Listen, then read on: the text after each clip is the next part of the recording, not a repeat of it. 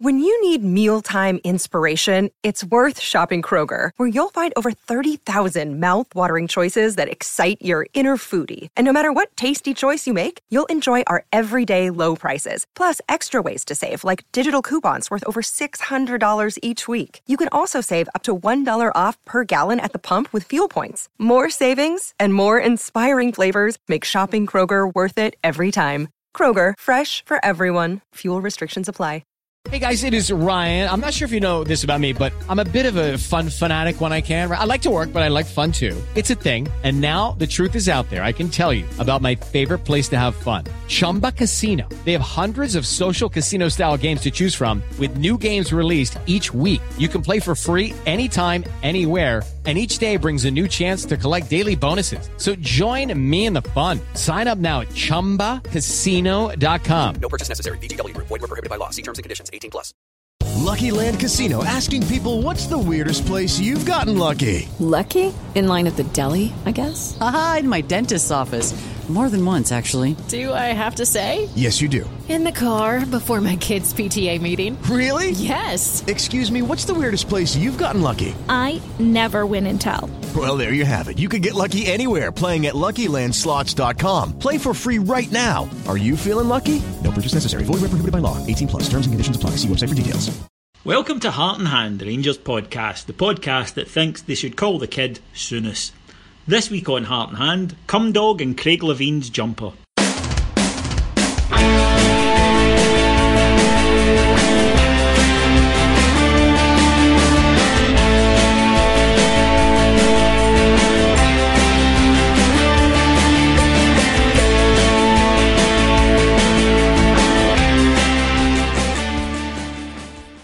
So, welcome to Heart and Hand, the Rangers podcast. My name's David Edgar. I'm your host, and I'm joined this week by two splendid guests from the very upper tier of the Heart and Hand fraternity. First, it's the lovely, soothing, dulcet tones of Mr. Martyn Ramsay. Evening, gentlemen. Uh, how are you uh, doing after your battle with a lurgy? Just about there. I think the manager says I'm just about to make a, a reappearance, so it's good to be back. Well, I made you have an injection and then join the uh, join the ranks tonight. That's that's the way I roll. And uh, speaking of a man who's had several injections over the years, uh, it's Mr. Cameron James Bell. Meat injections, I'll have you know, David. Thank you for having me, Martyn. It's lovely to speak to you, more so than David. A man who's uh, who knows his way around a spam javelin or two. That's our, our Cameron. Uh, right, lads. Yesterday we took on Hearts at Ibrox, and it was fair to say that I don't think many of us were looking forward to this match that much, Martyn. And a surreal atmosphere was what greeted everyone as they rolled up at Ibrox yesterday morning. Um, perfectly predicted, really, wasn't it? Um, a wee bit similar to Dundee a couple of weeks ago. We, we, you just knew it was going to be flat as fuck um, and weird. We've been here before, sadly. The banter ears throws up so many opportunities for these things. Um, so it was just a case of seeing how they would respond, really, when, when the whistle went. We couldn't have handpicked a better opponent. No. Cammy, uh, uh, Martyn, Cammy, both of you. I mean, I couldn't believe the way Hearts lined up. And I'd been warned by people who support Hearts look, Levein doesn't go for it in away games. He'll put out a defensive minded side. He'll try and sit back and soak up the pressure. And we'll start with you, Cammy, but then Martyn, you come in on this as well. I honestly cannot under look. I don't profess to know about as much about football as Craig Levein obviously does, but how could anyone watch us the week before and then think, right, lads, we'll sit in and give them space because I, I don't get it. No, it's it's a bit difficult to justify saying that Rangers are like a caged animal, uh, given how um, we openly shat ourselves at Hampden. Mm-hmm. Um, that was a, a stupid thing to do. If he'd come out at us from the off, um, he should have realised this very podcast discussed it that the home atmosphere very quickly could have went from dull and flat to sour and um, and quite vicious. Um, he never really capitalised on the opportunity, um, and I think it's um, I think it's added to the fact that I don't think a lot of Hearts fans are very happy of the Craig Levein appointed Craig Levein for the manager's job. It was a charitable response, really, wasn't it? it was. It was very gentle. It was like, are you, are you boys struggling? Are you having difficulty finding your form? Are you difficulty finding connections? How about you have the ball for 15 fucking minutes and then just try and ease your way back into the game? And I, I, I yeah, I could and couldn't believe it in, in equal measure because you, you know that's that's what they do. Yeah, No, I was I- delighted. He's quite a rigid fellow, as Craig. So I don't think he was going to be flexible from his, his away game plan. Now, I do sincerely hope, Martyn, that you're not inferring that a team from Edinburgh would purposely set out to help a team from Glasgow. Not in the same weekend. No, not in the same weekend. No. To, to Okay, be fair though, Cameron, they, they set out the other team from Edinburgh that set out to help set out by winning the game. So I mean, it was within the laws of what they should have been trying to do anyway. Uh, Hoggy's got this theory that Craig Levein, who now knows, you know, he's at his last job, he doesn't, he's going to be there next season because his boss Craig Levein isn't going to sack him. Uh, and he doesn't give a fuck. So he quite likes Rangers, and he's now finally. And if you look at his trolling this season, he's pretty much left us in peace. He's been striding about Gorgie in his orange jumper with his Union Jack mug, and clearly he was like, "Right, lads, you know, I'll, I'll do my best for you." But all joking aside, to to the match itself, Martyn. Um, as you say, first 15 minutes, actually played quite well. Got in the ball, made things happen without creating an awful lot. But it was just good to see us knocking the ball about with a bit of zip. Um, your theory, which I find to be very creditable, is if Rangers players are hitting passes with a bit of verve and at pace, then generally you could strap yourself in for some decent play. If they're under hitting everything, then you might as well go home, really, because they're, they're going to get into their shells at one point.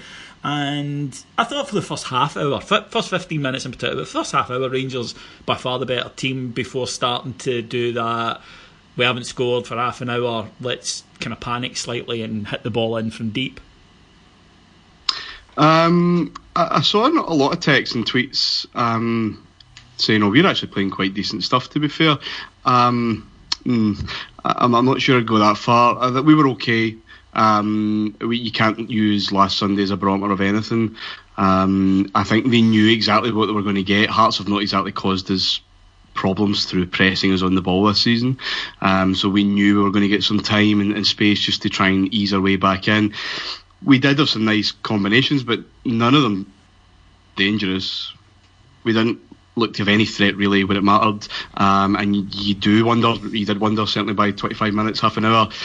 Uh, okay, where, where are we going to go? Because I think you said, David, um, this is exactly like watching Hearts uh, coming to Ibrox at any point through the last, I don't know, 20 years. Um, it's an endurance test. It's just breaking them down. They don't have anyone up front of any quality. Sorry, Cammy. Um, they don't really have any. Oh, he's gone for it there, hasn't he? Why don't you just insult his wife while you're at it? They're, they're, a, they're a very good defensive side, so it was really going to be a case of, look, can we break this down? And it, I, I didn't feel like we, we were in the first half. I don't think we looked that dangerous, although we were a lot more fluid in the middle third, um, certainly than we'd been last Sunday, but that, that couldn't have got much worse. I, I do agree with you that we didn't create an awful lot, and I suppose maybe you're right. My my uh, base level had dropped repeated because after last week, I don't know what I was expecting, but I know what I was fearing, and it was some sort of continuation from that. Because our team have shown in the past that when they get a setback, they tend to react to it by cowering and whimpering in the corner, feeling sorry for themselves. So it was good to at least see them try to, to play with a bit of verve and a bit of, a bit of purpose. But um, yeah, the first half not really much to recommend in terms of goal scoring opportunities. There was one for Jamie Murphy, uh, who Scott said was pish after three games, and we will come to that. And then into the second half, everything changes around Cameron, and uh, my boy Cumdog, who is uh, I thought was a, a wonderful, a wonderful example of you know my ex was up one end of the pitch and my current was up the other, and Cummings gets the chance, scores really good goal. The much maligned Josh Windass with an excellent pass finds Jamie Murphy. Candeias has made the, the near post run, or the, sorry, the far post run. He gets it. And Cummings had actually been fouled by Berra as they were running in, and it, I think it kind of delays him getting there. So he's in the perfect position to take the pass and finishes with the confidence that you would expect from him. Well, he does, but then equal at the same point, he doesn't really have the right to have that confidence given how little we've utilised him. But he's always um, gonna for big like, opportunities. But he, He's always good. It's just but he's he got it, Yeah, and that's yeah, that, that's actually a really good trait for him to have because um, were we to sign him long term, that goal and that confidence um, gives me the confidence that if he wasn't playing regular, wasn't playing well, he still got the opportunity to finish. Um, or sorry, beg your pardon, he still got the ability to finish opportunities like that. Um, I think what's also pretty good as well is the, I mean, it's ifs and buts and maybes and what have you, but I, I think if Morelos gets fouled like uh, Cummings did by Berra, I, I, don't know if he recovers and gets back on his feet as quickly as Cummings did, um, which I think again speaks volumes of his effort, his work rate, and what have you. I mean, I'm not saying that Morelos is lazy per se, but uh, and I know we'll come on to him, but I think it does speak a lot for the fact that Cummings was really eager to get into it and, and get it finished. The, the pass by Windass I thought was very good. What I actually thought was great about the move was Candeias' composure to have the little kind of flick and then turn, and then obviously the kind of the square pass to, to Cummings to be able to try and finish it off. And um, a really good goal. I think is just a really good open, kind of quite expansive goal. I thought Murphy um, not uh, you know, not proven after three games. Uh, again, continued to threaten. Came in, came inside, and uh, I think it was just a, a, really good team goal in terms of what it was. But definitely kudos to Cummings for being able to continue that. Berra should have been booked after the goal. Should have, but that's the referee in me. Uh, unfortunately, the referee was Craig Thomson, who had another Craig Thomson game.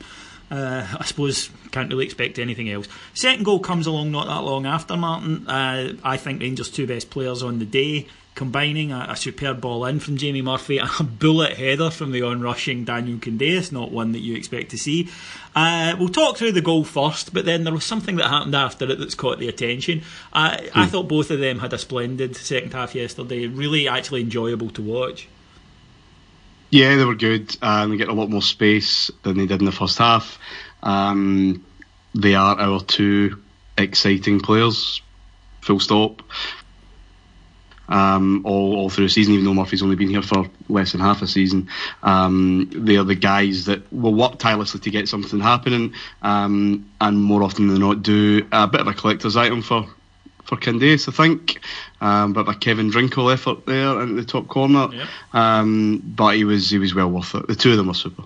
Yeah, and it was good. It was just fun to watch. It's nice to watch yeah. two two wingers. You're right. Hearts had set up badly. We're giving them far too much space, but that's not our problem. And eh, they are talented players when given room to operate. And Immediately after it, Cameron, uh, Daniel Candeias, is very happy at scoring. Uh, there's scoring, and then there's also the type of goal, and he's obviously a bit giddy in the moment.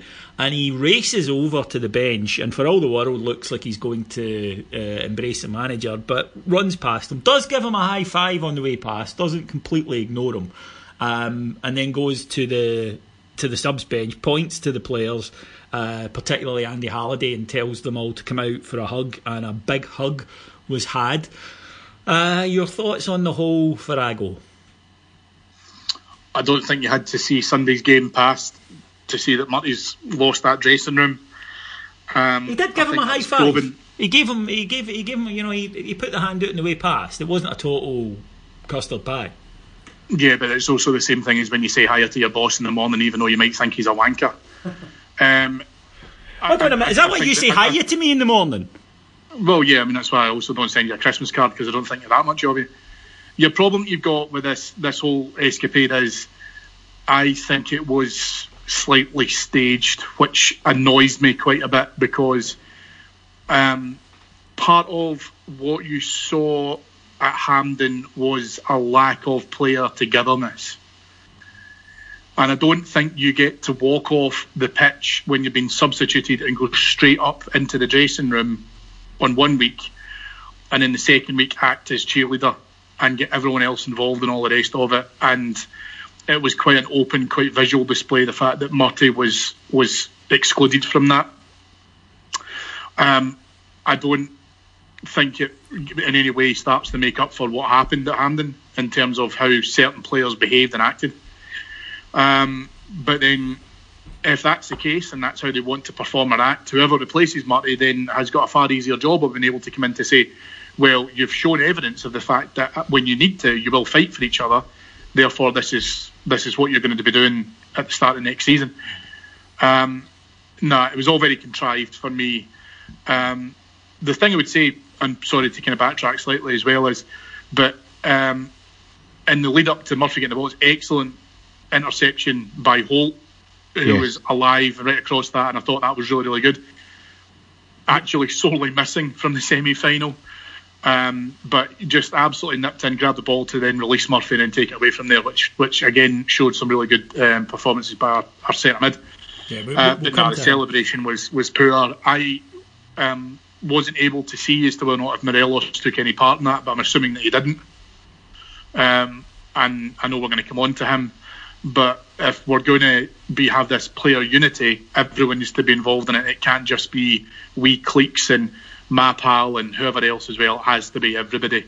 Um, and there's a part to that which I think is still a big concern to me. Martyn? Uh, I would echo a lot of that. I think Morelos did. I think he kind of sheepishly, I think a lot of them sheepishly kind of got taken out their seats to, to join in. The I only- agree, Cammy. I think it's it's, it's contrived. Um, I don't think it makes us look good in any way whatsoever. It just reinforces a broken dressing room uh, in terms of the overall dressing room, including the management.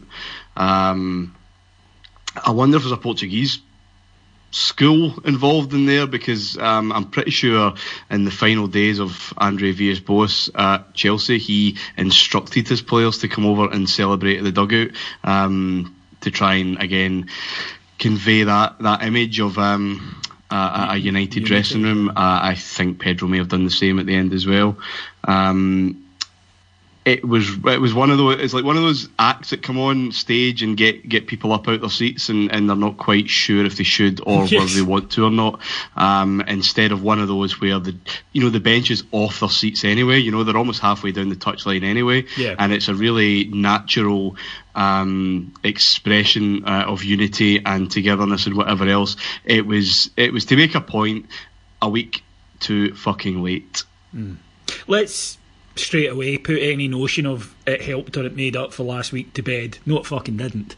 And anyone who within the camp who believes that is deluding themselves because no fan does. Uh, yes, you have to start somewhere, and they did start there, but you've got a long, long way to come back from the way that they played the week before. I agree. I think the only one who was really excited about it was Greg Docherty, who I think is still in the sort of I'm at Rangers, this is amazing stage. And, you know, if you told him to run and join a celebration, he would be away and, and halfway up there is quite happy to do so. Uh, the rest of them, as you say, fairly sheepish looking about the about the celebration. Look, I, I don't know if I agree that it was planned because one, you don't know if you're going to score, and I suppose you can have a vague idea in your head. But I would, I would have thought it would have been a, a little bit better organised had it been planned. I think it was a sort of spur of the moment thing. Uh, it wasn't, you know, it was harmless enough, I suppose, but I didn't really. I personally didn't really like the undertone of, oh, look, we're all dead together because it's, eh, or we're all, you know, dead together is probably the right phrase, but we're all, we're all here and together. To me, it was very much a sort of, look, it's us in this dressing room against the world, and it's like, well, the reason we're all upset at you is because you were so fucking bad last week. So, maybe it was an answer. We, we were going to come on to this, and this is as good a time as any before we continue with the game. The Union Bears protest. Now, particularly interested, Cammy, you, you were involved in a, a singing section in the club deck many moons ago. Um, and the Union Bears, uh, before the match, flew banners. Uh, which said no fight, no pride, nowhere to hide. Incompetent on and off the pitch, we deserve better. First of all, David Murray's listening, and I had nothing to do with it because he generally blames me whenever he sees that phrase, and I'm sure it probably stirred up some memories for him. But um, and then they, they had, I thought, a very effective silent protest because it really brought home to anyone who maybe takes the singing section for granted what it's like when they don't sing. And I wonder if, rather than it being pre planned, it was almost in reaction to that. And I took from it, and other people will be listening to this and they may not, and that's fine.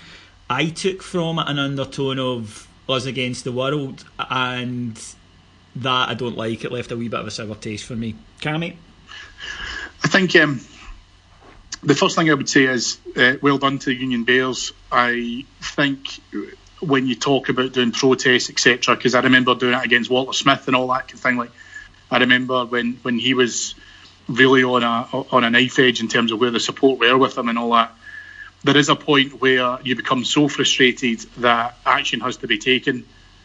Um, I've always believed that the Rangers support, whether it's the Union Bears or the Blue Order or anyone else like that, whenever we've we've faced those kind of problematic times, have done so in the right way. We're not a quick Declan, let's get to the car park type of fan base. We're not extreme like our friends across the city. But I completely agreed and absolutely echo the sentiments of those banners. Um, what I would do, however, is take a bit of a step back because, as I'm sure that we've all seen, there was obviously banners up at Auchenhowie um, immediately following last Sunday's result. That's the wrong way to do it because pretty much every major outlet has picked up the banners at Ibrox from yesterday and ran with them. And it's not a it's not exclusive to say that mainstream media enjoy a good negative Rangers story because, like you say, a lot of them are, are quite comfortable for that to fit into their existing narrative. Um, but the point still stands, and I think we're sitting here saying, yeah, the players can hug each other and fucking have games of soggy biscuit as much as they want. It doesn't rectify what happened last week. It doesn't rectify the fact that they're going to win the league next week if they beat us. So performances at home haven't been good enough. The season hasn't been good enough. The board are culpable in many ways. And you know what? The Union Bears are perfectly right to say that because we're saying it on this. Mm. So all power to them. I think we've done it in the right way. I think that the point should have got across to the board. Time will tell on that. Um, but the players have to know that we're not happy with things. So they'll have seen that. Um, how much it impacts them, I don't know. Um, I think there was a bit of a kind of gimme from yesterday's performance because it was Hearts, and as you say, it came out at the right time. Um, but it still has to instigate change, and we still need to be able to to get some positive stories coming out of the club uh, from the boardroom, from the players, and more specifically from the managerial setup. Um, and that has to continue. And as I say, I think the Union Bears did a great job of that.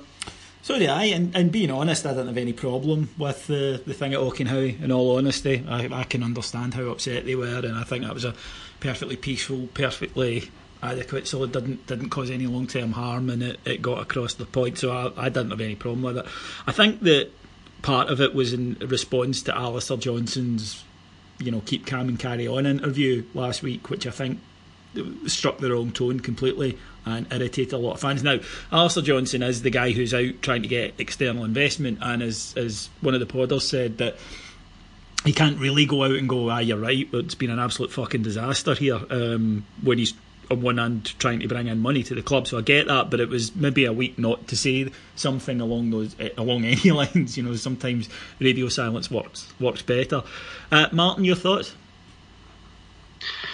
Um, fans are entitled to express themselves in any way they, they see fit. Um, silent protests have a sometimes bigger impact than others, especially if you are dependent on that corner of the ground and generating any kind of atmosphere in the first place.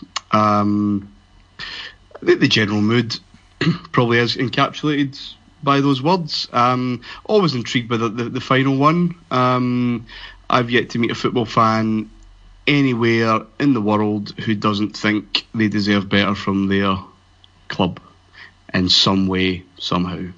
We all feel entitled.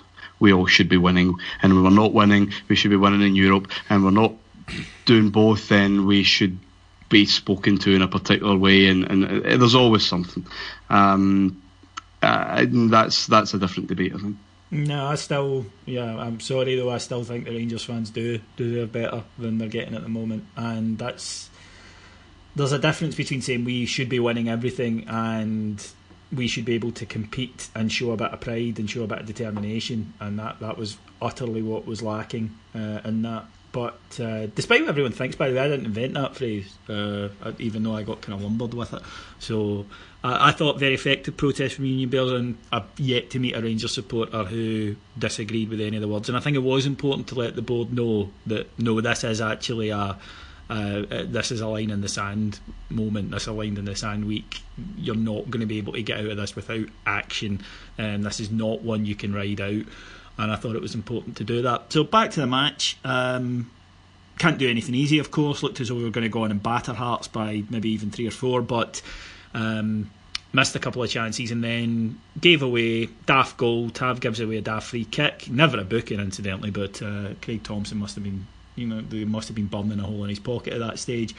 Good delivery. I've no idea what Rangers were doing defensively, Cammy. I've watched the goal back uh, maybe eight or nine times now, and I think that we're supposed to be man marking, and everybody lost their man. Uh, I really think it was that bad because if Berra doesn't get the header, there's two behind him who are going to, and had it dropped a little bit, there were two Hearts players outside of it. Uh, pretty shambolic goal to give away. Yeah, it was. It was bad, but then I think I think we could, uh, you know, just simply replay some old pods about why we've got some concerns about centre halves. Um, I, I, don't. Well, the first thing is, and again, picking up another referee mistake. Steven Naismith is offside, um, so the goal shouldn't have stood. But we won, therefore we don't talk about it. Yeah. The second point to that is there's no one there to act like a leader to be able to um, deal with that.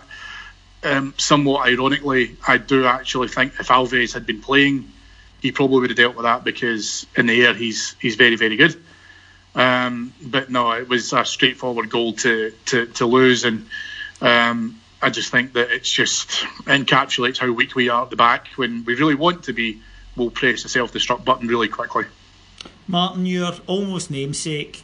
I know it sounds like I'm picking on him, but fine, I'm going to pick on him. I don't get it. I don't understand it at all. I don't think Ross McCrorie is fit, incidentally. I think he's been chucked back in because there's, there's nobody else. But I think that he's a youngster, he's already shown he's a good player. I'm not getting it with Martin at all. And if Alves has any chance at all of making the game next week, I, look, I'm not going to be hypocritical about it. I haven't been Bruno Alves' biggest fan, but Jesus Christ, he would be well ahead of Martin and, and my pecking order anyway. Um, I think Fabio Cardoso would be ahead of Russell Martin. Oh no, joke. He- he just- joking won't- he aside, yeah, it would be, it would be, yeah, joking aside for me, it would be. He, he just won't do. Um, I think we were all quite positive about his his arrival. Yeah. Um, and I, I we, we talked last uh, the, the the Dundee game. I've got a mutual friend that's a Norwich fan, and he was asking how Russell Martin was doing. He was asking my friend how Russell Martin was doing. He said, "No, he's, he's an abomination." He said, "That doesn't surprise me. He's, he's a he's a right back who lost his pace. He's not a centre half. I think this was a Scottish national team concoction." Um, you might be able to shed more light than I will, David. Is is he one of Murray's rather than one of Mark Allen's? Yeah, he was, he was, he was the one of Murty's that. Uh, don't get me wrong. they go, they go back, don't they? Yeah, Allen had to had to bless it. Don't get me wrong, but yes, he was the one that Murty was. We can get him. He's available. I would like him. Um, so I'm pretty sure at this stage, Mark Allen would would tell you himself that he would didn't bring him in. But yeah, he was he was a Murty signing. I think Alex on the, the, the group chat had, upon request, um, had come up with these percentage of one headers, something like forty three percent, Yeah, through his career. and no, I think forty three percent here was it not? Uh, yeah, it's forty three percent here, twenty six percent through his career. Sorry, I've just Yeah. up there. Yeah. And um, Cardoso's sixty four or something like that, and he's meant to be a, a bomb scare. I, he's just it made sense. We all were all quite positive about it. Um, it hasn't worked out. He, he won't do. He can. He cannot possibly be here next year. No, he can't. Uh, if Cardoso, look, Cardoso is a bit of a bomb scare. Russell Martin is a flattened city, you know, and that, and that is the difference for me. And I'm not saying Fabio Cardoso is a great player. He really hasn't shown anything to suggest that. And he makes mistakes, but he doesn't constant. It's not a case of him occasionally doing something right. If you watch that goal back, Martin's not even in shot, and No. he, he looks like a fullback trying to deal with aerial an aerial situation there. And uh, yeah. like I say, I know people are going to go, "Oh, you're picking on him, David," but yes, I am um, because It's because he keeps making basic errors every week, and if we're supposed to be talking about what happens on a weekly basis, then he, he's going to he's going to feature. Yeah, absolutely. It's not just, but it's not just his his aerial or lack of prowess. It's also uh, he gives away penalties. Oh Christ! He's he's difficult with his hands. He's difficult with his decision making. He has brain farts when the ball comes towards him in the box. anywhere within the 18 yard box. Um, he's just. Do you know what I feel? Do you know what? See, at the end of the day, if you took McCrorie's age and put it to Russell Martin, you would blame it on his age. But the guy's supposed to be a veteran. He's supposed to be able to read these situations calmly and deal with it. And what what concerns me more than anything else is you've now got people coming out saying we shouldn't have sold Wilson. You know, we should have done more to keep Bates. Cardoso can come back in.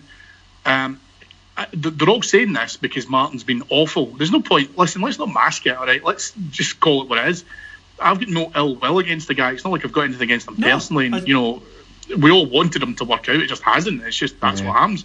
And your problem you've got as well is that he plays in a key position within which we've got major, major deficiencies that we're having to rely on a child to be able to try and fucking help us out with it.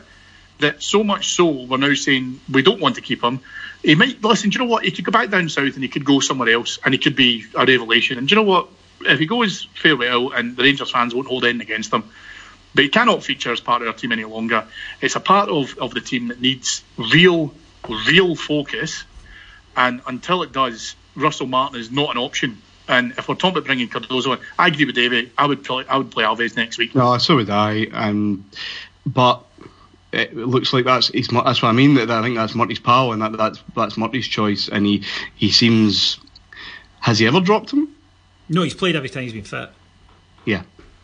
Um, uh, and it's not just structural issues, and we were arguing about combinations. Would that work better? Uh, It's it's basic mistakes every week with this guy, um, and yet he won't be touched, and that's that's a Murty thing, as we know um, throughout the team. It's not just Russell Martin. Um, but he'll he'll start on Sunday. I would I would imagine. Um, and I agree with you, David. I think McCrorie clearly has been rushed back.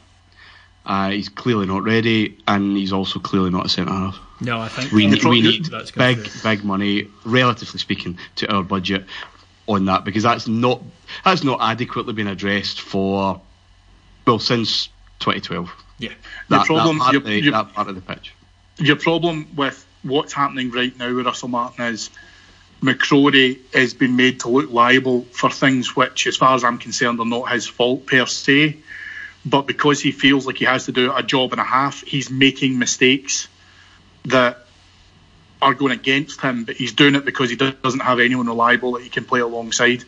Um, I know that there's been a lot of discussion recently about whether or not we could put him back into some sort of defensive midfielder position the, the problem you've got with this is that he needs to be able to then say, well, he earns the right to move into that position, or he earns the right to be able to play centre half.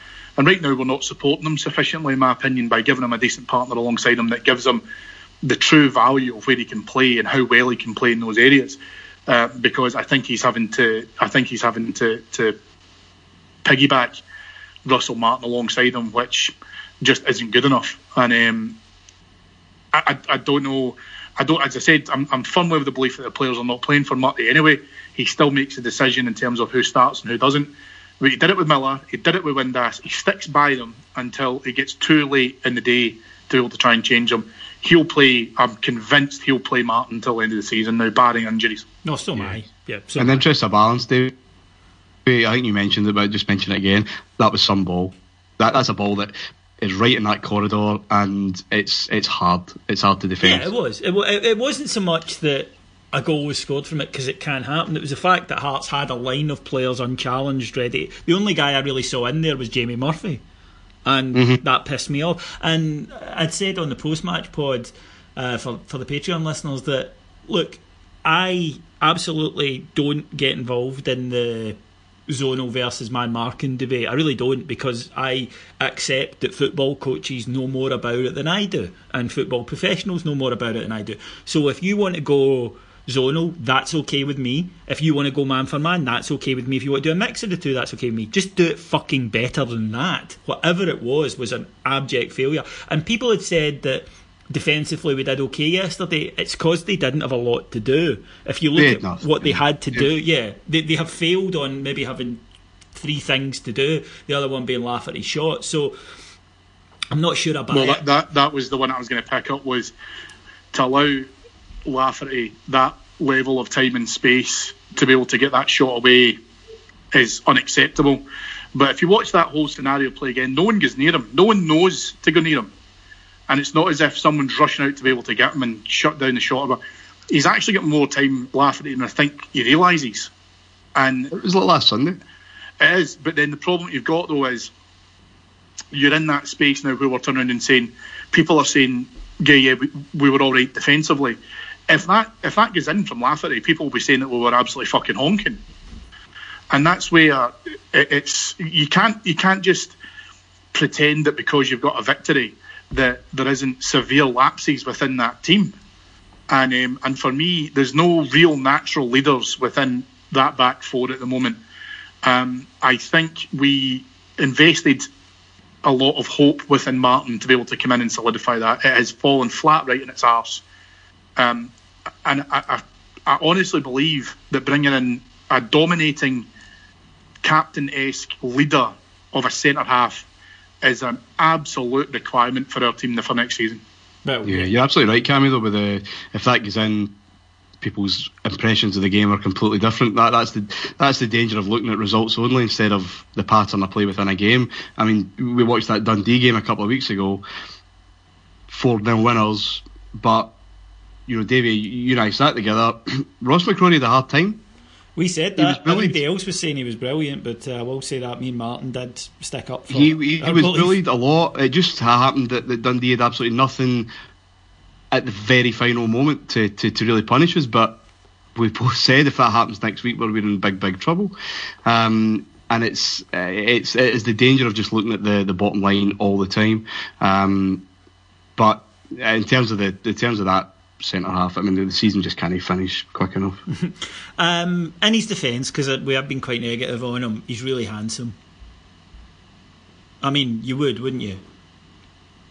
Ah, he's a good boy. Aye, you would. I mean, he's no Kyle Lafferty. No, I, mean, I, I, I was, is, I was actually you know? thinking when Kyle hit that chance, you'd be sort of the fine line between love and hate going on there. I mean, it would be a bit of sadomasochism for you. On the one hand, you would have been very angry at the Rangers' defence. On the other hand, you'd be having a wank, and therefore it just it just reinforces the fact that I mean, Scott was wrong about about Murphy. You were wrong about Steven Naismith. I was right about Kyle Lafferty. I mean, let's just let's just call it for what it is. I was I mean? right about Steven Naismith in January though, because that guy looks, and maybe he'll turn it around. I don't know, but he looks completely shot as a footballer. Just too many injuries, and it was it was funny to see. When a professional footballer is effectively paying you to uh, to play, and look, aye, and it looks as though Hearts are being done. Yeah, yeah, the, it's not so good. I want to take a wee aside by a name that was mentioned, uh, or a team that was mentioned in day Neil McCann's interview. For those who haven't seen it, uh, go out of your way. Neil McCann, when asked about Tommy Wright, that look, that's the type of attitude that we love about Neil McCann. Um, it was Martin. It was wonderful. Uh, it's worth watching. Um, any diatribe that you hear um, where someone calls the other person that man instead of their name, uh, you know you're in special territory. Um, it's usually the kind of um, preserve of, of recent divorcees, but that it was um, he, he was on a roll, yeah. Uh, and, and, the best thing about it, Cammy, is if you go back and watch it, people just put in Neil McCann press conference and Google and up it will pop. Um, Dundee appeared to be having the press conferences in the Rovers' return circa 1978. Well, I was saying that it looked like as if it looked like as if he was sitting in front of some sort of like portrait from the 18th century or something like that. I was either that's either Dundee have a fabulously decorated press conference area that is akin to like a mansion, or it just seems to be a really weird angle because you know or they're having their press conferences not, in a Wetherspoons. press conferences have mahogany, for my opinion. Yeah, exactly. I, I, thought it was faux mahogany. I thought they were having it in a Wetherspoons, um, and fair play to them if, if so. But uh, no, a wonderful interview. I, like every Rangers fan, I just wish that he'd done a bit better at Dundee so we could go and take him. Because uh, Rangers fans, you know, never let it be said that Rangers fans have any sort of bigotry towards any particular religion. We just like you know, if they have to be, um, shall we say, from the other side of the, the divide, we just like our Catholics to be proddy Catholics like Neil McCann. Yeah, you, you want them to kind of regret their childhood and, and what they were indoctrinated into by the time that they come to us. They wish they could do it all over again and do it the right way. Yeah, I mean that, that, that that's it. But uh, we would we, if Neil McCann had done slightly better, we would have him in a hat. Fuck's sake, we'd probably take it take him right now uh, to the end of the season. Let's not kid ourselves. On a positive note, right? Because we've, we've spent a few minutes lambasting um, parts of the team. I thought Holt and Dorans did well. Um, look, Jason Holt is never going to be a great player, Martyn. He's never going to, you know, have tons of ability. He is, in the best senses of the word, a limited player. Uh, when I say best, I just mean in, in, in an honest sense. He is, but he, you know, he rattled about. He got in. He was winning tackles. More importantly, he was picking up a lot of loose ball. Um, played himself in for next next Sunday. Possibly. Um, he's exactly the kind of player you want, and right in that middle third, I guess he's very busy. Um, you just always wish his final ball was better, um, and he could hit a ball harder than um, my nephew can, um, and he's 18 months. Um, but he's, he's he's very very industrious, and he can just be annoying. Uh, again, it's very hard to judge on that that Hearts midfield day because I just don't think it has anything. It just doesn't have any quality whatsoever. Cammy, uh, Graham Dorans, interestingly for me, uh, that when Halliday went on and they pushed a midfielder up, it wasn't Graham Dorans when we pushed a midfielder up. It was actually Jason Holt. And unfortunately, we Holt's limitations in terms of a final ball came came to came to fruition up, up there. But I wonder now if it's a case of us having in our head the idea that Graham Dorrans is an attacking midfielder, which he was, and him now saying, no, I don't have the legs to do that anymore, so my job will have to be sitting in front of the back four. Um, before we go into Dorrans, I think it's probably just worthwhile editing out Martyn's comments regarding his 18 month old nephew because there's every likelihood Craig Levein will probably play him next week, such as his desire to play youth. Um, I don't think Dorrans has a leg to be, uh, legs to be able to try and play further forward uh, when the game is not out of sight. Um, Holt has. I, I, always find myself whenever I think about Jason Holt coming back to what Andy McGowan said about him, where he is a water carrier. Um, he's not the finished article. He's not ever going to be able to try and do all of that. Dorrans has got more proficiency in terms of being able to see a pass, to think probably more cleverly about how to conduct performances um, and, and passages of play. Um, there's a difficulty with that where I would like to be able to see Dorrans push forward. I just don't think he's capable of doing it any longer because, again, because his body can't can't do what he needs it to do. What does that say, Um, then, guys? Sorry, we weren't sold that in the summer. Do you mean that? I don't. What, what does this say about that that transfer, this move? Um, because he's now been asked to do a role that he hasn't done before. We have no idea whether he's got the skill set for it, the patience for it, uh, the vision for it. He was a, a more box to box, uh, more about energy, more about turning up um, in the last third and, and getting quite a, a fair few goals. That's what we were sold in the summer. I think if you've got a team that's set up to be able to facilitate that, then he probably could do it against teams outside the top four. Um, he can't do it against Celtic for sure. Um, so I feel that we've probably brought him in with a different expectation of controlling the midfield, um, allowing others to do the running. So whether that's Windass, whether that's been able to orchestrate the play out to the wings to allow the wingers to go forward, um, and probably to read the game slightly better. Because you also get to remember the midfielders he, he potentially could have been playing with, whether it's Jack or Docherty, Rossiter, Holt. Um, I don't think Halliday was in that that uh, frame at that point. Um, aren't really capable of doing any of that. So I think he's able to to see as to where the play is coming from. I think he can break up the play quite well, um, but he's not going to sit. I mean, he, he can't really sit as a as a sweeper behind the strikers, if you want to call it that, because we're not playing a what would you call it there, a, like a four-one-two or a three-one-two that allows him the opportunity to be able to do that because he can't sit behind a striker either. So I feel that he, he, he would work best across the flat line, whether that's three or four. um, and allow others to be able to try and do that running for him. I, just get. I guess my question was: Did we know that in the summer that this player who's kind of characterised in the past through his energy and his bustle, um, that he no longer had that for us, and we knew that, and we were happy with that, and we envisaged a different role for him, and that was a lot deeper because I'm not entirely sure he's great at that either. I, I just don't know where we are with Graham. I, I think that um, this is a, a long-standing feature of British football, in particular, that we we don't necessarily. And I, when I say we, I mean every club. There's a tendency to sign a player based on what he was rather than what he is, if that makes sense. Um, and everyone does it. You know, it's, it's not unique to us that. Uh, Alex Ferguson did it with Laurent Blanc, uh, Celtic recently with Carlton Cole, where you go, oh, he's good because he was good, and you don't necessarily look at what you're getting now. Um, I would say Nuno Capucho is probably our most egregious example of that. Maybe Egil Ostenstad, where you say, "Oh yeah, he's a good player." Didn't you know Blackburn spent seven and a half million for him? That guy doesn't exist anymore. And Hearts have done it with Steven Naismith because, of course, Hearts are going to sign Steven Naismith. It's a total no-brainer not to. But Bruno Alves. Bruno Alves, yes. Um, I think British clubs do it quite a lot, and rather than just saying you know, being honest and saying he's not what he was, but he's still good. Also, I don't think Pedro had ever really settled on what he wanted to do. He, he kind of was going to do 4 2 3 1, then he was kind of going 4 4 2. I don't think he'd ever really settled on exactly what his game plan was in terms of tactics. Who knows, he maybe the game plan was to be tactically fluid.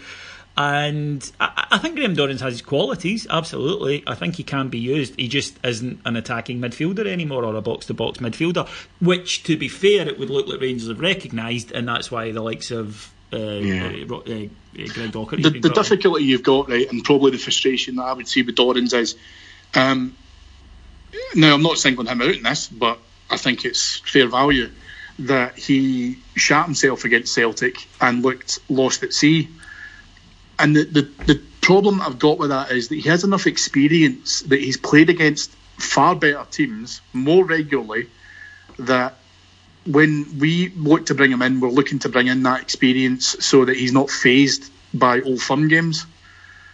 And I think that's happened. I think he's I think he's looked completely lost at times when he's done that. Now he's not the only one. I'm not saying that, but I would always feel that when you're bringing those British players in, and to a certain extent, I mean, listen, we're all big boys, right? We all know where we're at in terms of the value market and everything else as well, Scotland, England, etc. You're bringing players in to be able to say to them, look, you can't last at the level that you're playing at at the moment just now and the pace of football that you're playing at. So if you come to us, you'll find it more accommodating to where you're now at, where your body's now at. You can use your experience to be able to try and probably be a much smarter, more effective footballer. And you can control more of the games than you will do where you're at currently. So come to us, and then that's part of the benefit. However, yeah, go should be able to get into old firm games and look perfectly natural. And the irony with this is actually Alves has looked very, very comfortable in old firm games. And if you were to take five or six years off Bruno Alves, I, I would start saying that he's probably one of the most um, effective players in the park. His body just lets him down constantly. Yeah, but he's not in. Scotland. Five or six. That's the thing. He's not going to because you're you're absolutely right. What I would say, Cammy, is that I think you've hit upon something interesting here.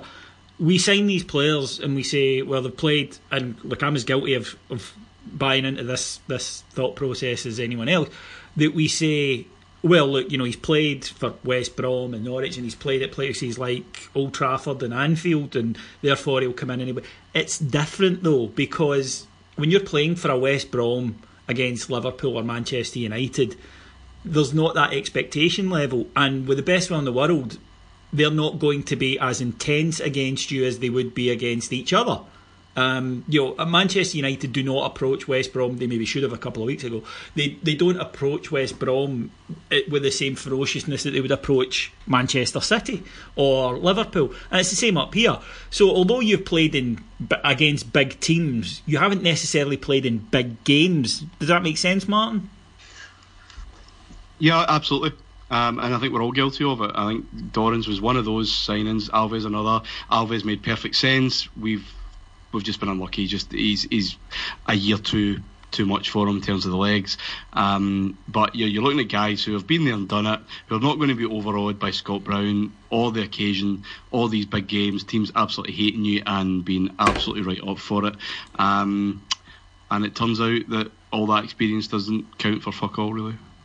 But then, and so listen, you're right. But then let's take it down to brass tacks, and that's exactly what Martyn said.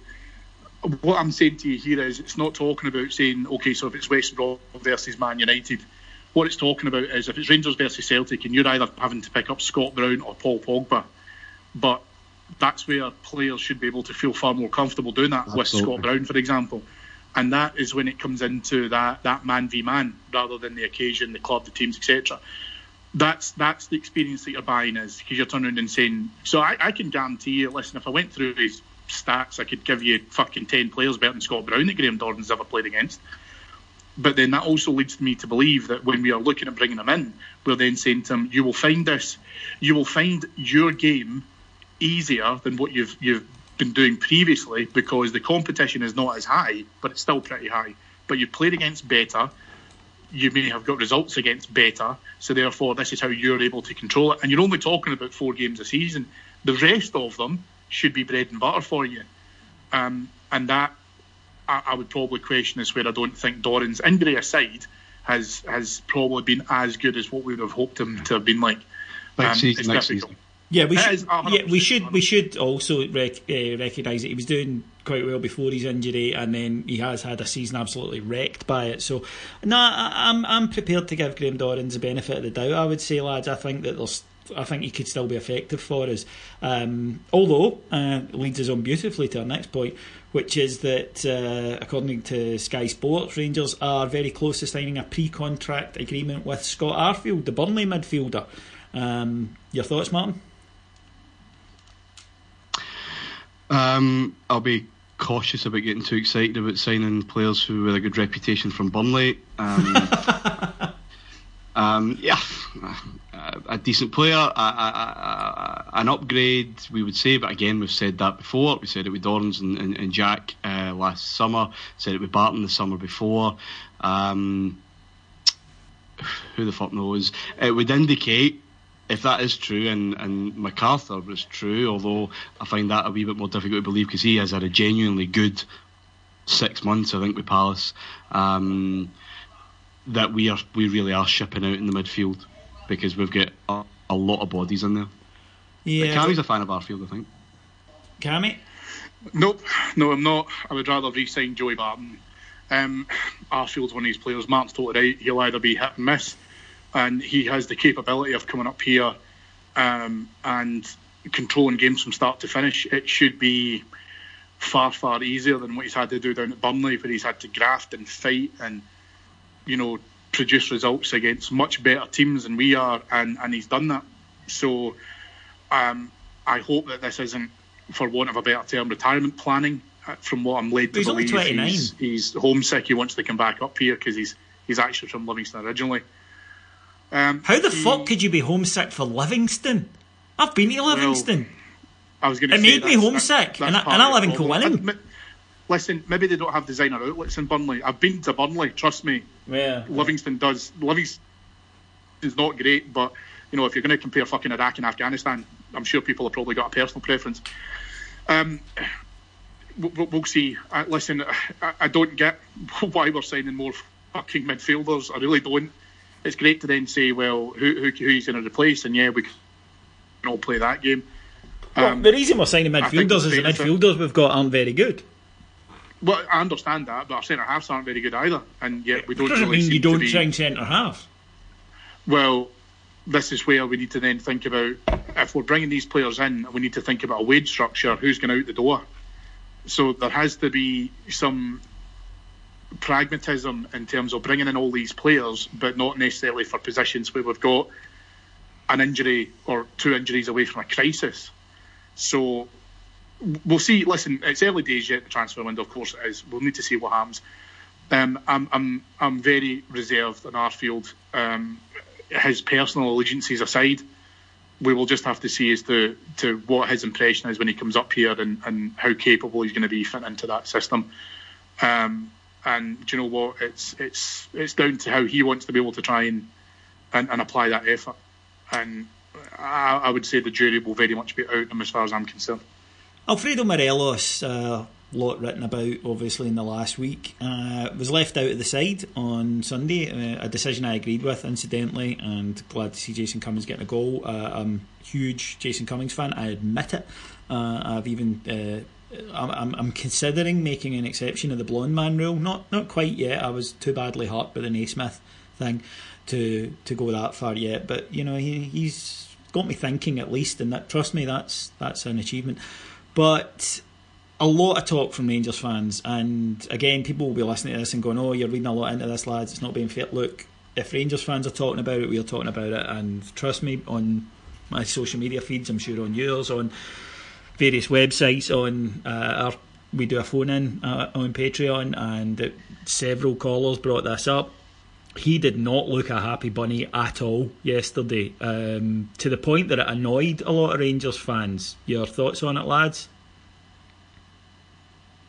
Um, I think I said the last time I was on here that he's he's a troubled young man. I mean, he, he he's like a teenager. I mean, he literally almost is still. Yeah, well, that's the thing. Yeah. um, and he just looks sullen and huffy. Um, he's in a difficult situation, difficult, you know, in inverted commas. He's, he's in a, a foreign country, blah blah blah. Uh, but he's, you know, living the dream in terms of being a professional footballer. He's earning quite a fair amount. Um, he still looks like someone who had a lottery ticket waved at them in January and then got it taken away. Um, and he's never really looked entirely happy since um, since the window shut. Um, I don't think I'm reading too much into it because I think we've, we've looked at this before. Him and Cummings, I don't think get on. They didn't exactly exchange pleasantries when they swapped over.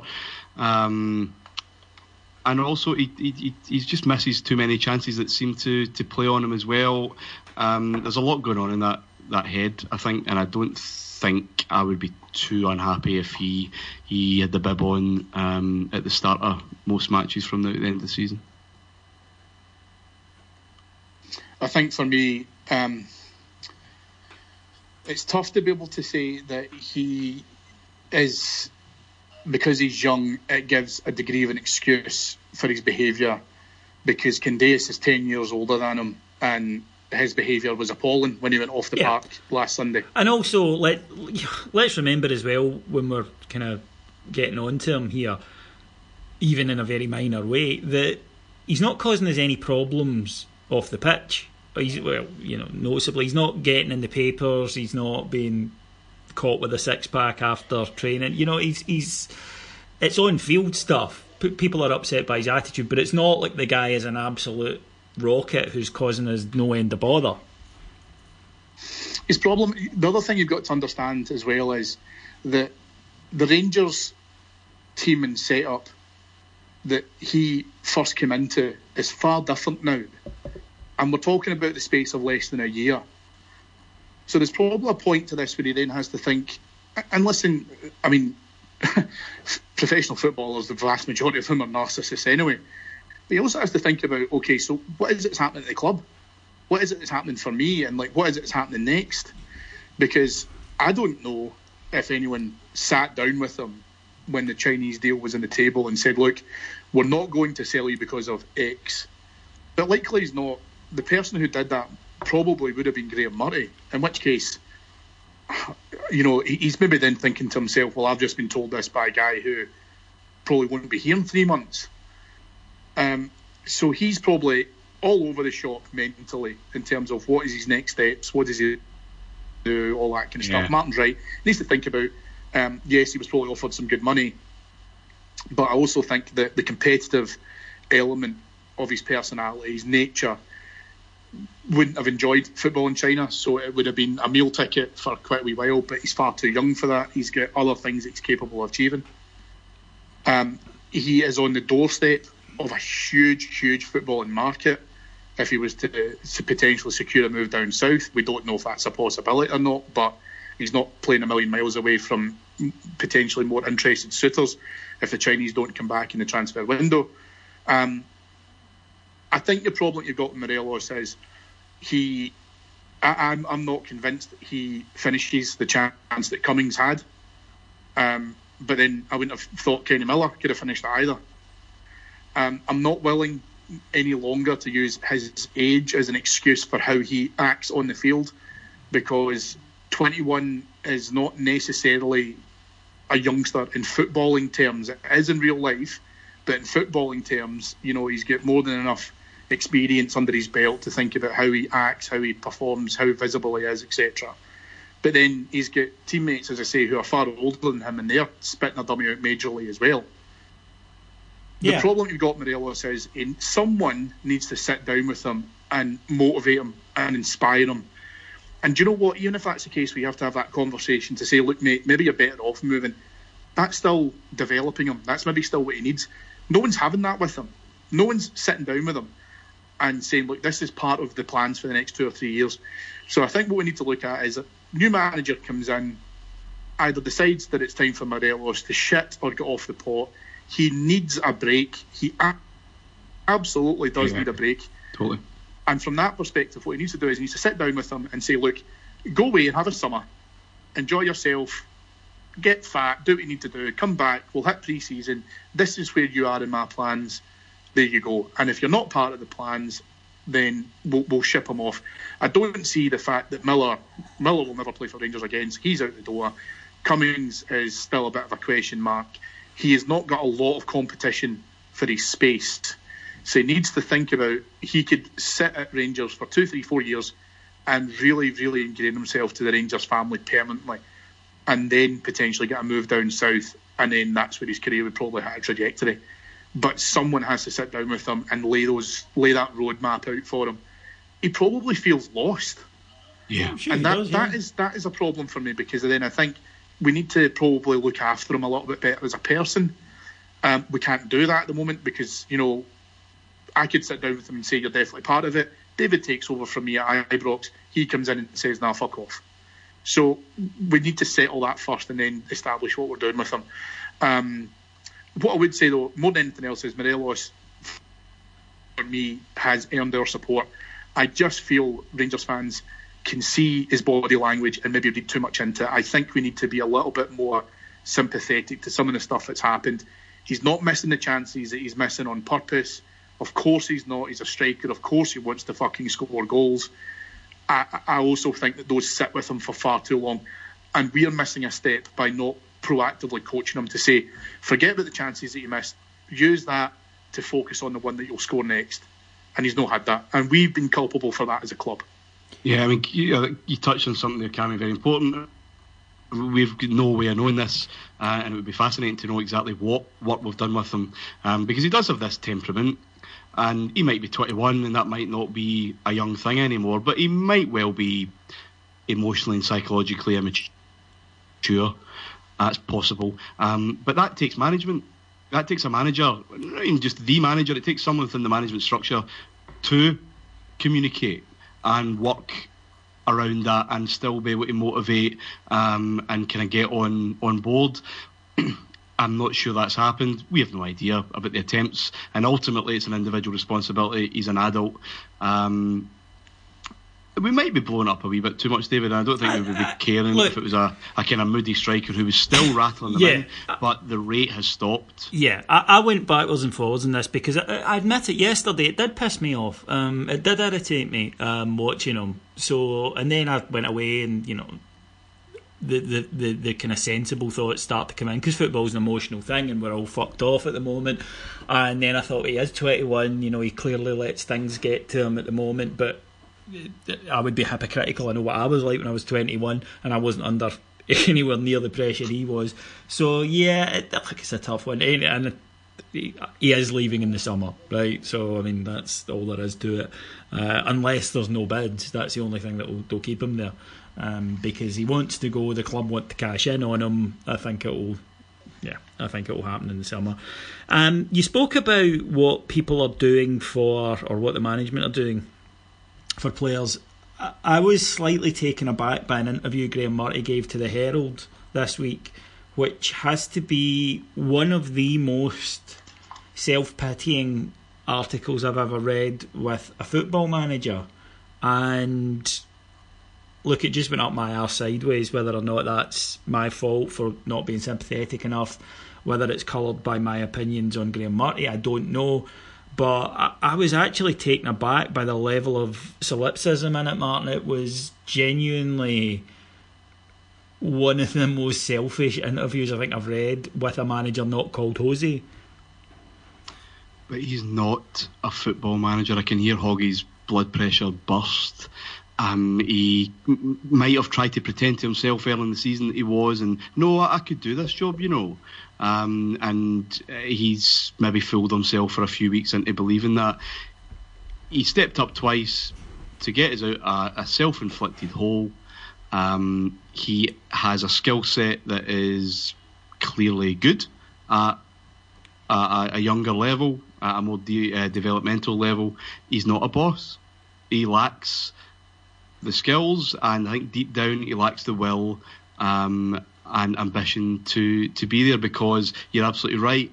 People who see themselves as leaders like that do not give interviews like that. No. He is a he has been put in a situation, and um, we've talked. I don't think it's in the flagship. Might be one of the Patreon shows about his well-being and Rangers as an employer and a duty of care to take someone out that line who's clearly struggling. Um, he's he's in a. It sounds ridiculous to say a hellish position, sitting in a job that all of us in our dreams would love to do, but we're not qualified to be managers either, and we would sink, Yeah. and it would be a, a nightmare for us as well. Yeah, I think, like I think you're, you're, you're probably right. So, first of all, the biggest problem with that for me is that you should not be fucking talking to the Herald when you consider some of the setup that's in at the Herald anyway, which is Correct. just a disgusting organisation now that it's it's fallen into. But that's my own personal thoughts. Um, the problem you've got with uh, Graeme, the human shield Murty, um, is that he has been barraged so much and left out in no man's land by the board that now he's probably went on a full 180 and the sacrificial lamb has now tried to grow a set of balls. There's a point, just to kind of come back to what Martyn said about his lack of ambition. I don't actually think he does have a lack of ambition. I think it's completely misguided. And the conversation I think he's I'm got a lack of him, if he- ambition, but I think that so ambition without ability. You know, I, I would like to be Rangers manager, but Martyn had it on the head that, that I'm not qualified.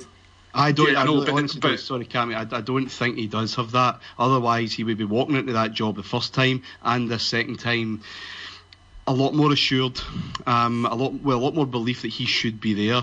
I think it grew, especially as results grew, and people maybe started to speak in his ear that listen, this could be yours. And dare I say it, on one of these pods, someone said maybe in February we should give him the job now. Is now the time to to, to you know make that, that final decision. There've been a lot of chat in his ear, and I'm sure he believed it at a certain point, but I don't think he ever walked into the job on both occasions with that level of this is what I want, and he certainly fucking doesn't have it now. I think he wants to be back with the twenties as soon as possible.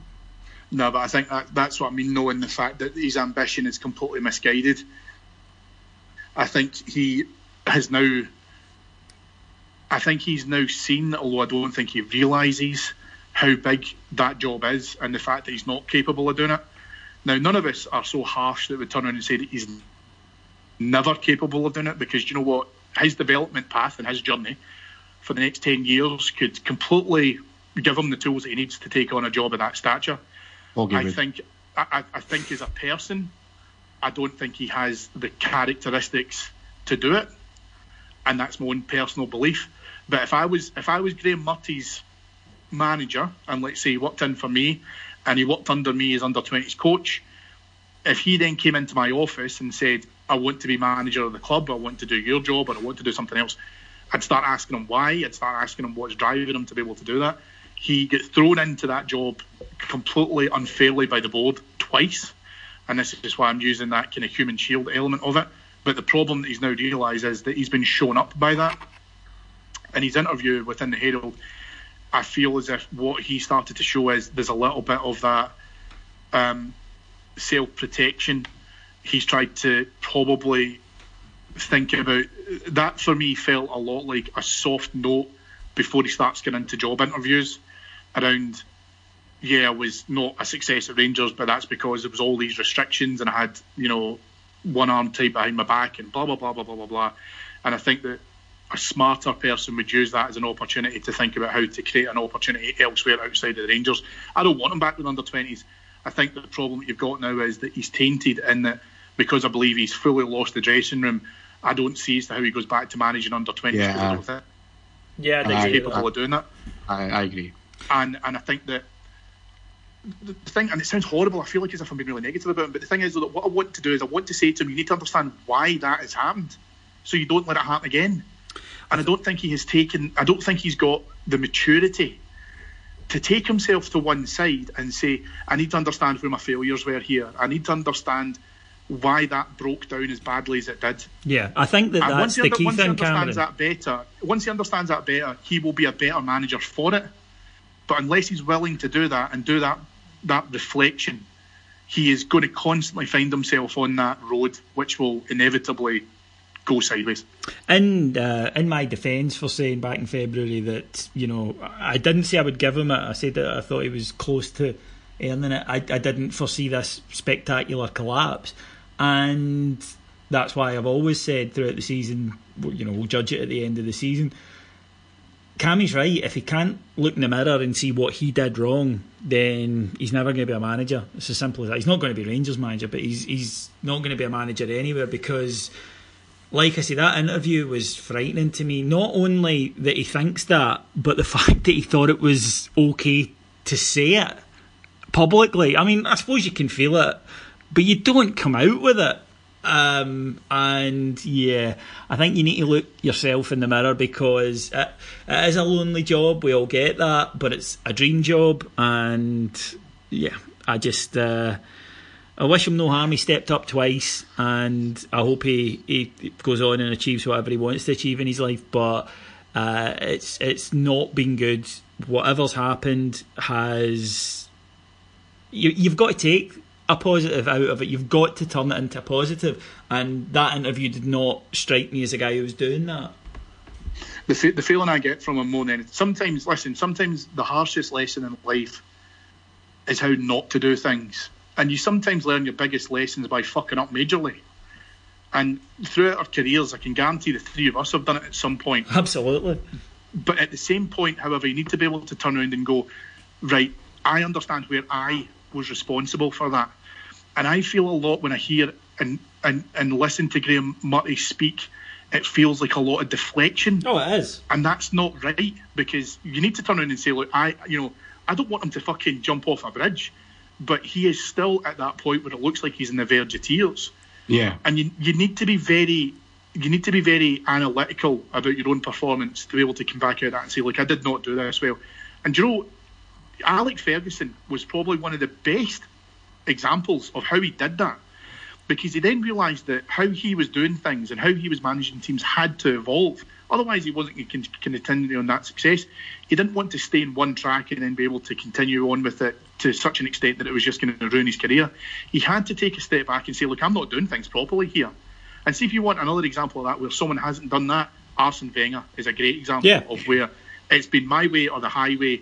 And if you're not happy with that, I won't change. Yeah, How Cammy- fuck you can do that in modern football? Cammy, a, a point you brought up there, it's like I have a very happy marriage, and a lot of that is to do with the fact that my first one was a fucking disaster, and it was my fault, you know.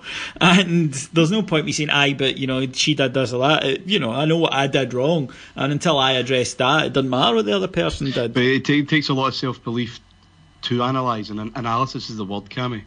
Um, to to front up, um, to accept failures, to, to really just turn the spotlight on yourself, and still maintain that kind of belief that okay, I will fix it, um, and maintain perspective, and you know, one bad week is not the end of the world.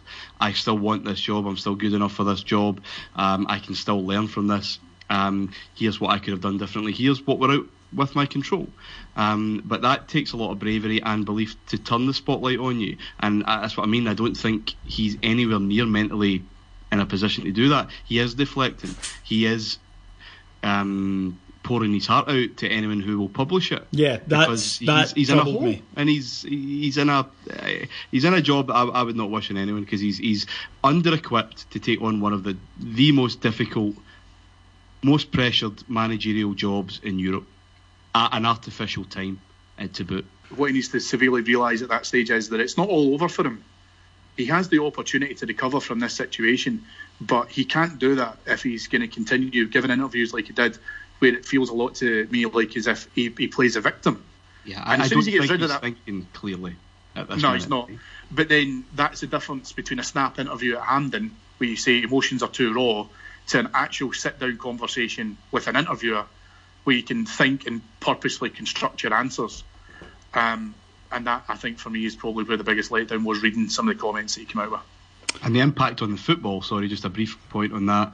Again, talking about analysis, is that how do you deconstruct Sunday unless you are brave and confident enough to look at everybody's faults, including your own? Because you don't.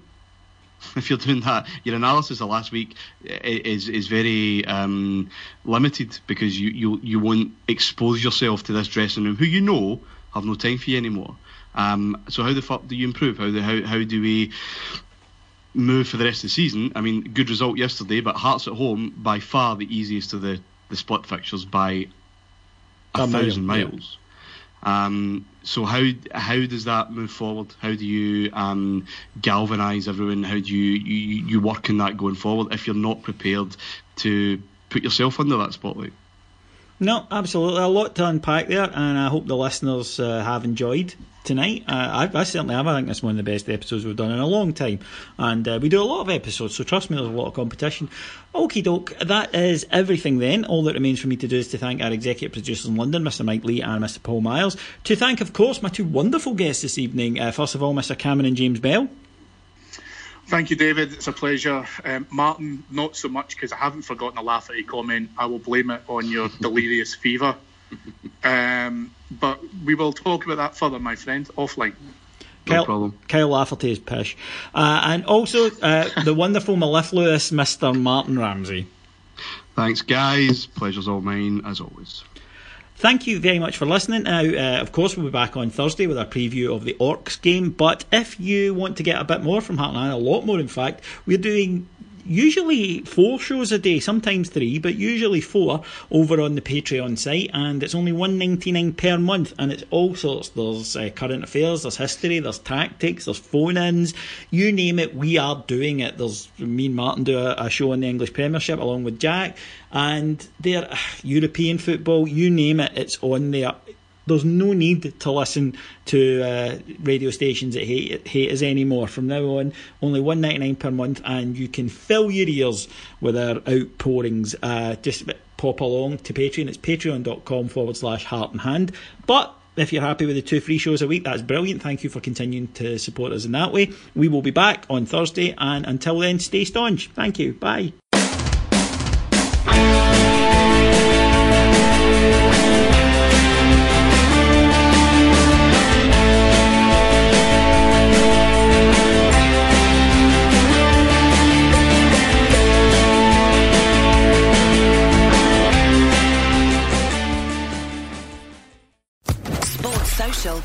Network.